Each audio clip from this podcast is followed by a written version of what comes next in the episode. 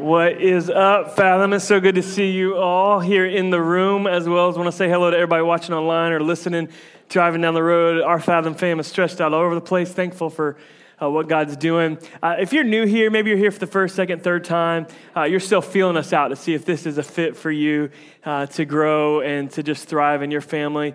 Uh, I want you to know we're just thinking of you, um, praying for you, um, and, and we really hope that this feels like a place that you can grow in your faith and that you grow in family too. That moment we just share, like, sometimes people call that fellowship, but that, you can't build community in like 30 seconds. And so uh, we're actually, right now, we're kind of, in, we do small groups um, throughout the year, and we take these natural breaks.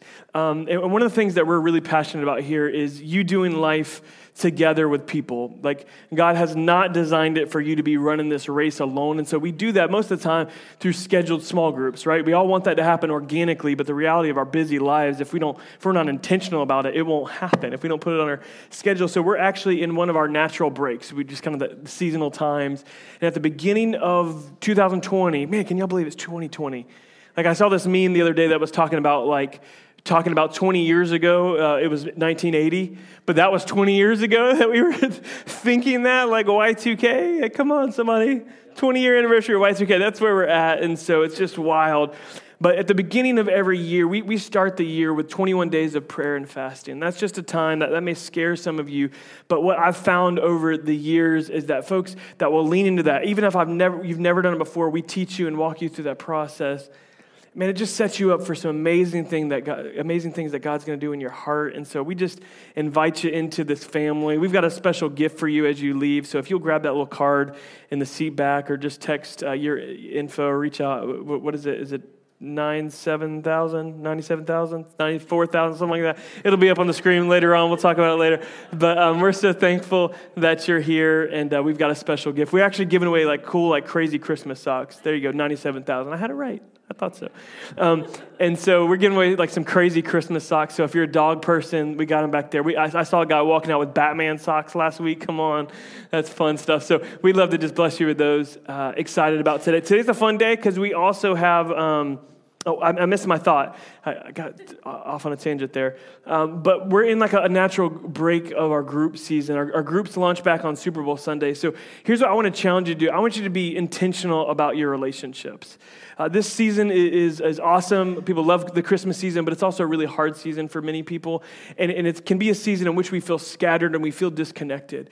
And so I want to challenge you to be intentional about your relationships in the body of Christ, to like build a friendship, invite somebody to lunch, invite somebody over for dinner, and just don't wait till like February 2nd So, like, okay, we're going to be intentional about our relationships. No, we actually should always be intentional about our relationships, knowing that they we're better together. No disciple walks alone. Jesus sent us sent the disciples out two by two, and so um, we just want to challenge you to lean into that. Uh, next next couple weeks is going to be a, a, lot of fun. Next week is, is just a, a, huge opportunity to invite guests. So if you haven't gotten some of those postcards and tagged people and reached out, and we're also doing a Christmas Eve service that we'd love for you to, to participate in. Uh, 4.30 on Christmas Eve. Hopefully that, that works with uh, getting off work a little bit early that day and uh, before you have your family gatherings that evening that I know is real popular with a lot of folks. So uh, excited about that. It's just going to be one hour, 4.30 to 5.30 right here.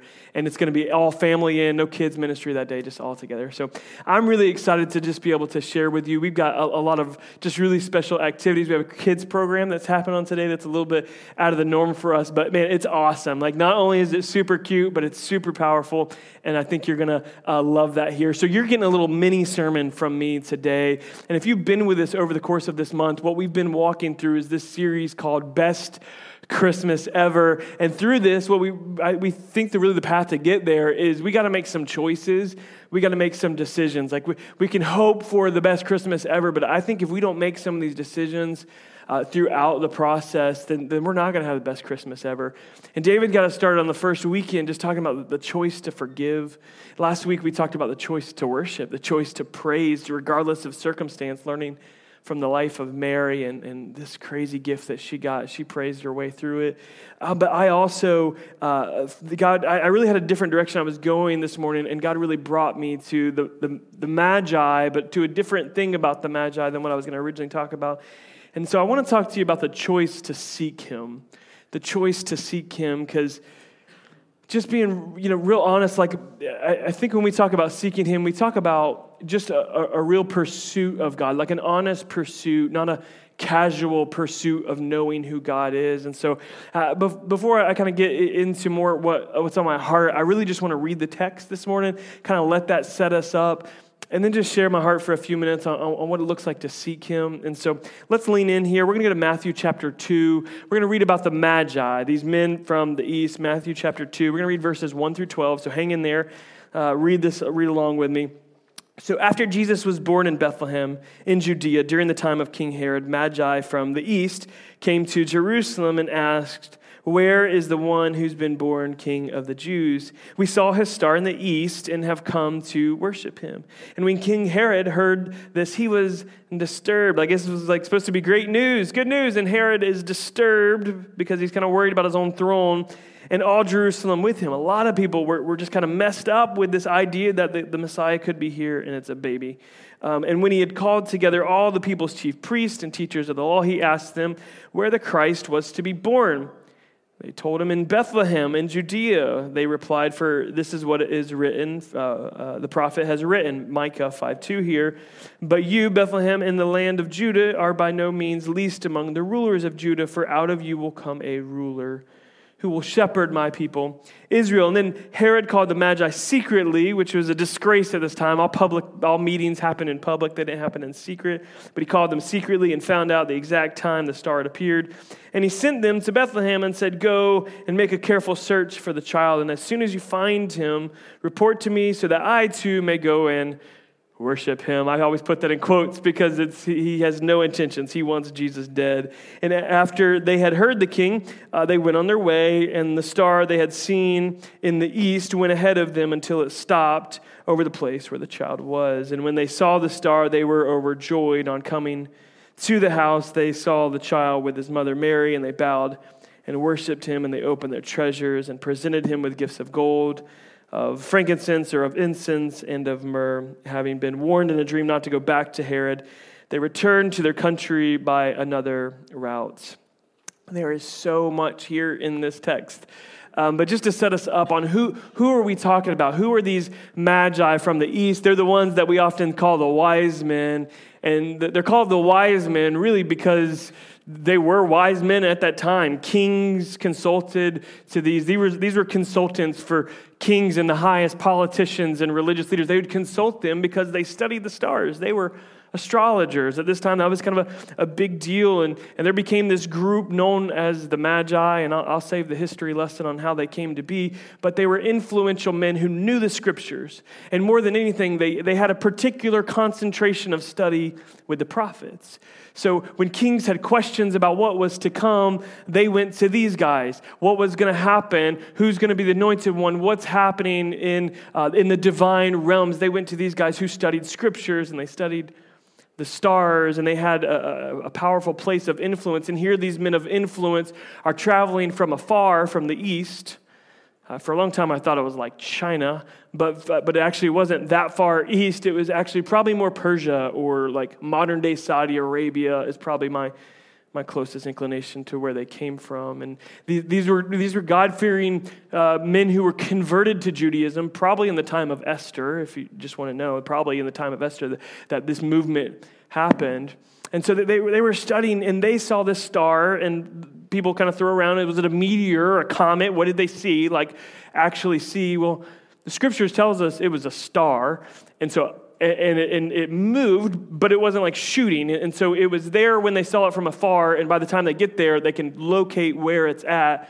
So this isn't a comet. This isn't something that disappeared. This is something that moved, and they were following uh, this star. But more, than all the history lesson of this, I, I want to get into the heart of why these guys so diligently sought Jesus and, and what it looks like for us to diligently seek him because I think we, we get this really misunderstood. And sometimes this can be really frustrating. Like, I would love to know you, God, if you would just make it a little easier. I feel like it's got, it's got so much work, and I get caught up, and we get disillusioned by religion, and we get disillusioned by false motives, just like they had an opportunity to. By Herod, who came and, and said, Hey, come here, guys. And they, he sent them out on this like a, a, a mission. That could have like threw them off, but they stayed committed to go honor Jesus. And it's interesting that one of the greatest God, uh, gifts that God has given us is the gift of, of choice in itself. That we can seek Him or we can choose not to seek Him. And there, there's so much with this, but um, Paul actually, we see in the New Testament, Acts chapter 17, he's on missionary journeys. And, and in one of those moments, he's stopped in Athens.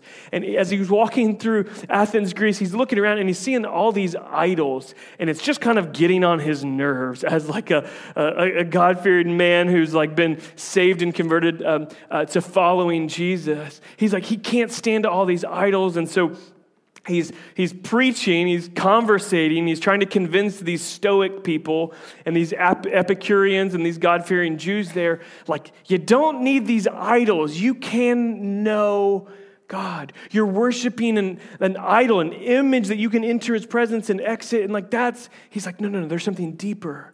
You can have relationship with God. And he's, he's pushing on. And here's what he says in Acts chapter 17. Go ahead and throw it up there. God did this so that they would seek him and perhaps reach out for him and find him, though he's not far from any one of us. And Paul was talking about creation itself. He, he was talking about the sun, moon, and stars and humanity within our very being. God set it up like this so that we'll do what? So that we'll seek him. And he's not far from us. Uh, most of you know I've, I've got a three year old Elisha, and it used to happen with the boys when they were little too. But you ever play hide and seek with a little kid? And they, uh, you're like, all right, I'm going to count, and I sort of close my eyes. But these days, I can't close my eyes because if I close my eyes, I'm going to fall asleep. So I have to like keep my eyes open and just shield my eye. Anybody else? Like I identify with that statement. So, um, and so we'll play hide and seek, and then I'll count to ten, and she'll walk across the room, and like it's, or she'll go into the next room, and she'll just stand there and like, uh, then I, I, walk in there and it's so obvious to see her. And for her, she's playing hide and seek. And, and I think we get it messed up on like, God's not hiding from us. He's, he's not. And, and this is what it's important for us to understand. You guys can go ahead and throw it up there that God's not hiding from us. He, he, in order for us to really know Him, He set it up we, it requires seeking him diligently. And this is something that these magi did. They studied the stars, they studied the prophets. And we'll get into a whole other conversation another day about astrology and all that, okay? And how that's to, to be used more in astronomy uh, um, formats. But, but it, God's not hiding from us. He's actually made it plain and He wants us to know Him, but He set it up, given us choice to seek Him or to not to seek Him. And in this busy season of life, we have a choice. Like, is everything else going to take precedence over the real gift in this season? Over the real re- reason for this season? And we just get caught up in society. We get caught up in the gifts and we make it about everything else. And maybe we seek Him, but we seek Him on 20 minutes a Sunday. And we don't seek Him diligently. And here, these, these men who have been studying, they've given their lives to knowing the truth and to knowing God through not just the stars, but the scriptures. And they seek Him. That's a, a, powerful thought for us. I, I think with us, it's not as complicated as we make it. I think we often make it really complicated. And um, I, I, think when it comes to a lot of things, like with finances, we make it really complicated and act like we don't know how to be healthy financially when it's pretty basic. Like, don't spend more than what you make. Like, that's. That's basic. I mean, it's pretty, pretty obvious path, but all of us in this room have made a lot of mistakes financially and are not perfect financially, yours truly included. We know the path, but getting there is sometimes really difficult. The same goes if we're a trainer. We've got a trainer in the room, a physical fitness trainer, and the path there is pretty easy. Like you got some goals at the beginning of the year. You know you want to lose 15, 20 pounds, 10 pounds, whatever. You know how to get where you're going, don't you? Diet and exercise. Like it all falls around that. But so it's not the actual the actual um, path there. It's not the knowledge base. It's just, am I going to do that diligently? Am I going to have resilience when I'd rather eat the chocolate cake at night? Am I going to have diligence when I really would rather have that TV now? It's, it's, and the same is true of God.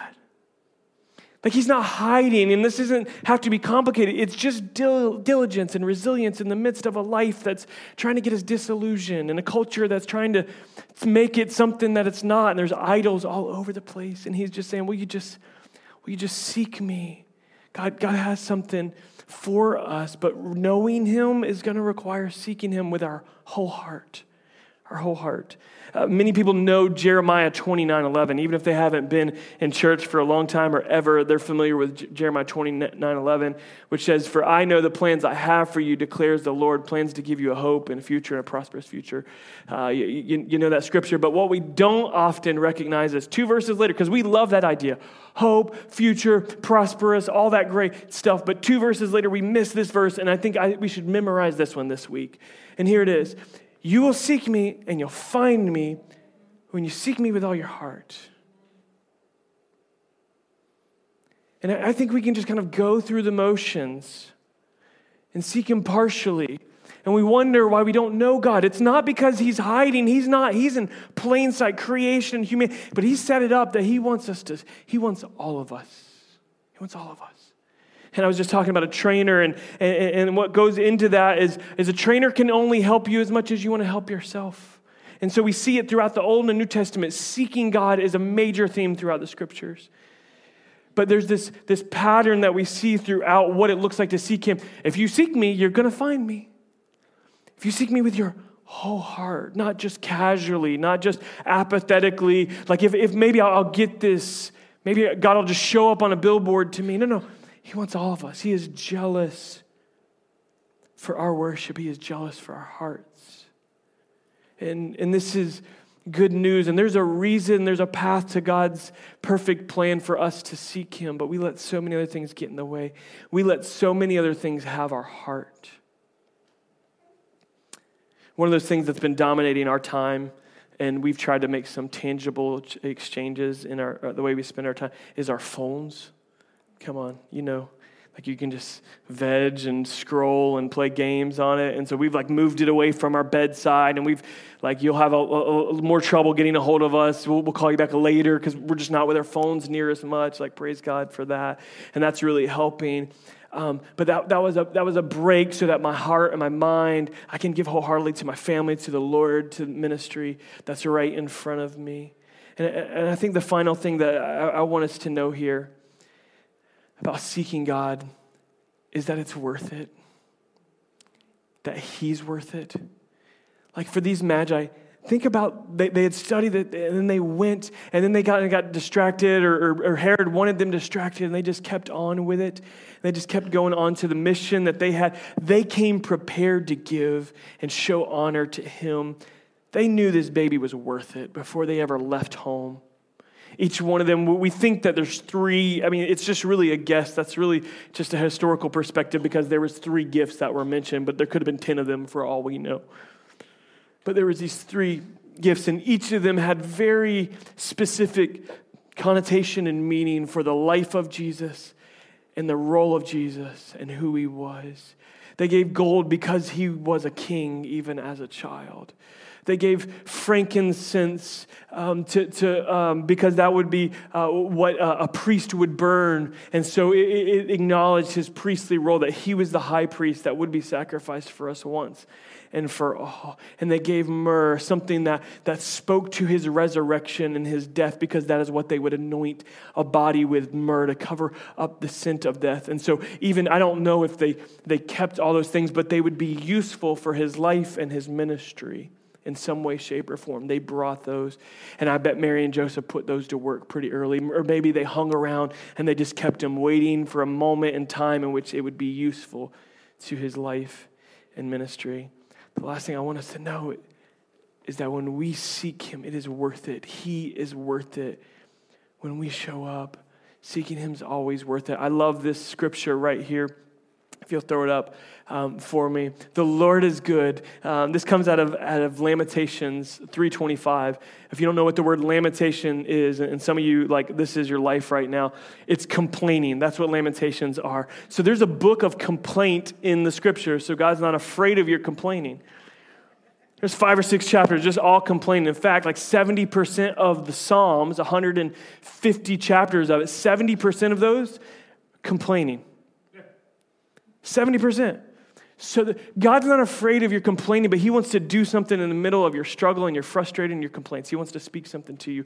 And this is this glimmer of hope, this glimmer of reminder to seek Him, because here's what it says The Lord is good to those whose hope is in Him, to the one who seeks Him. He's good. In the middle of your complaint about, about how we don't have money for this or, or how we're frustrated with our child that's not doing what we want them to do or our, our company won't promote us, all of our frustration, all of our things that we we find complaint about, if we'll just keep seeking Him in the process, keep finding our hope in Him, He's going to be good to us. It's going to be worth it. He is good to us. And I want to pray for you. I want to pray with you today. Because here's the reality the path is pretty plain. It's pretty obvious. Like it, you could figure it out. I, I need to pray more. I need to spend time with God's word. I need to spend time with God's people. If I want to know Him, I need, I need to immerse myself and diligently seek Him. Hear these men from Arabia who probably didn't have like a great church home to really grow in, but they studied and they spent their life waiting for the Christ to arrive. He's not hiding from you, He's just waiting. And He set us up that it's going to require giving Him our whole heart, seeking Him wholeheartedly. So, can we push away excuses in this season? The busyness, the disillusionment, the jadedness from our last church or, or whatever. Can we just push away all that stuff, the busyness, and just say, No, no, God, I'm, I want to seek you with my whole heart today in this season? And, and I pray if we can do this in this moment, in this season, it's going to set us up for 2020, a year that that we're going to look back on and be like, man, something shifted at the end of 2019 into 2020. And I moved into a place where I, I became to, I know, I know God. I know him personally. I don't just, I don't just want to worship him. I don't just want to know him. No, no, I know him. He's my Savior. He's my Lord. I want to ask you to stand. I want to pray for you. Our kids are going to be working their way in here today in just a few moments. And but we got no singing. Bill's playing beautifully on the guitar, man. Looking beautiful, playing beautiful. But I just, I just want you to bow your head. And, and you know where you're at. God knows where you're at. He's not hiding, but you can't hide from Him either. If you think you've just been kind of sliding into the crowd, I'm just going to hide from God, no, it doesn't work like that. He knows you. He's got a plan for you, but He requires us to seek Him with, with our whole heart. He's so good when He does. Let me pray for you. God, I thank you for this moment in time, a day which we're excited to celebrate with our kids, but God, most of all, God, we're here to honor you. We're here to seek your face, God. Help us to not get caught up in the busyness and the, the stresses of the season, but and forget the very reason God, that you've come that we might know life, we might know it to the abundant, and that happens through putting our faith in you, Jesus. Across this room, God, there's people who, who are seeking you just part time or seeking you with 20 minutes of their week, God. And would you help us all, God? I just pray that you would just unite us as a body around one thing, and that's to seek you, to make you, to know you, and to make you known, God. That's our prayer. That's our desire. 2020, God, to know you and to make you known. God, would you speak that so deeply into our life and being that we could be used as vessels for you? God, for the person who's walked in, walking through a lot of baggage right now of pain, of loss, of grief, God, and we feel you're far away, God, remind us you're not far away. You're close to the broken heart, hearted, God. You've drawn near. You're not hiding from us. God, help us all across this room to just seek you earnestly with our whole heart in this season, God, and may you receive all glory and honor and praise today. In Jesus' holy name, amen.